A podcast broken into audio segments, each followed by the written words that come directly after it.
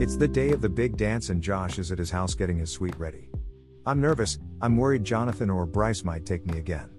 But this time, there will be more people around, said Josh with anxiety. Josh. You better hurry down here so you're not late to the dance, Josh's mom shouted.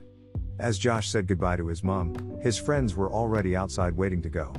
Hi guys, ready to party? screamed Josh.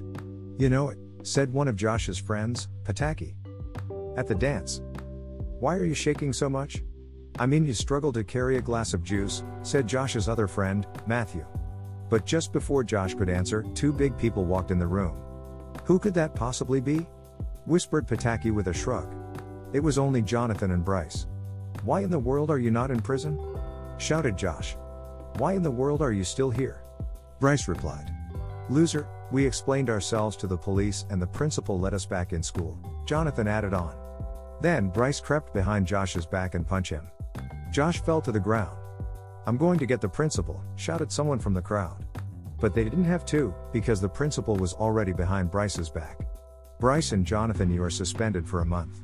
Wait, that means we will miss the exam, Bryce. Dance, screamed Jonathan. Don't worry, you'll stay two extra hours in school doing work on the exam day, said the principal.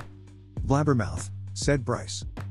At Jonathan's house, Dude, we are suspended again, said Bryce.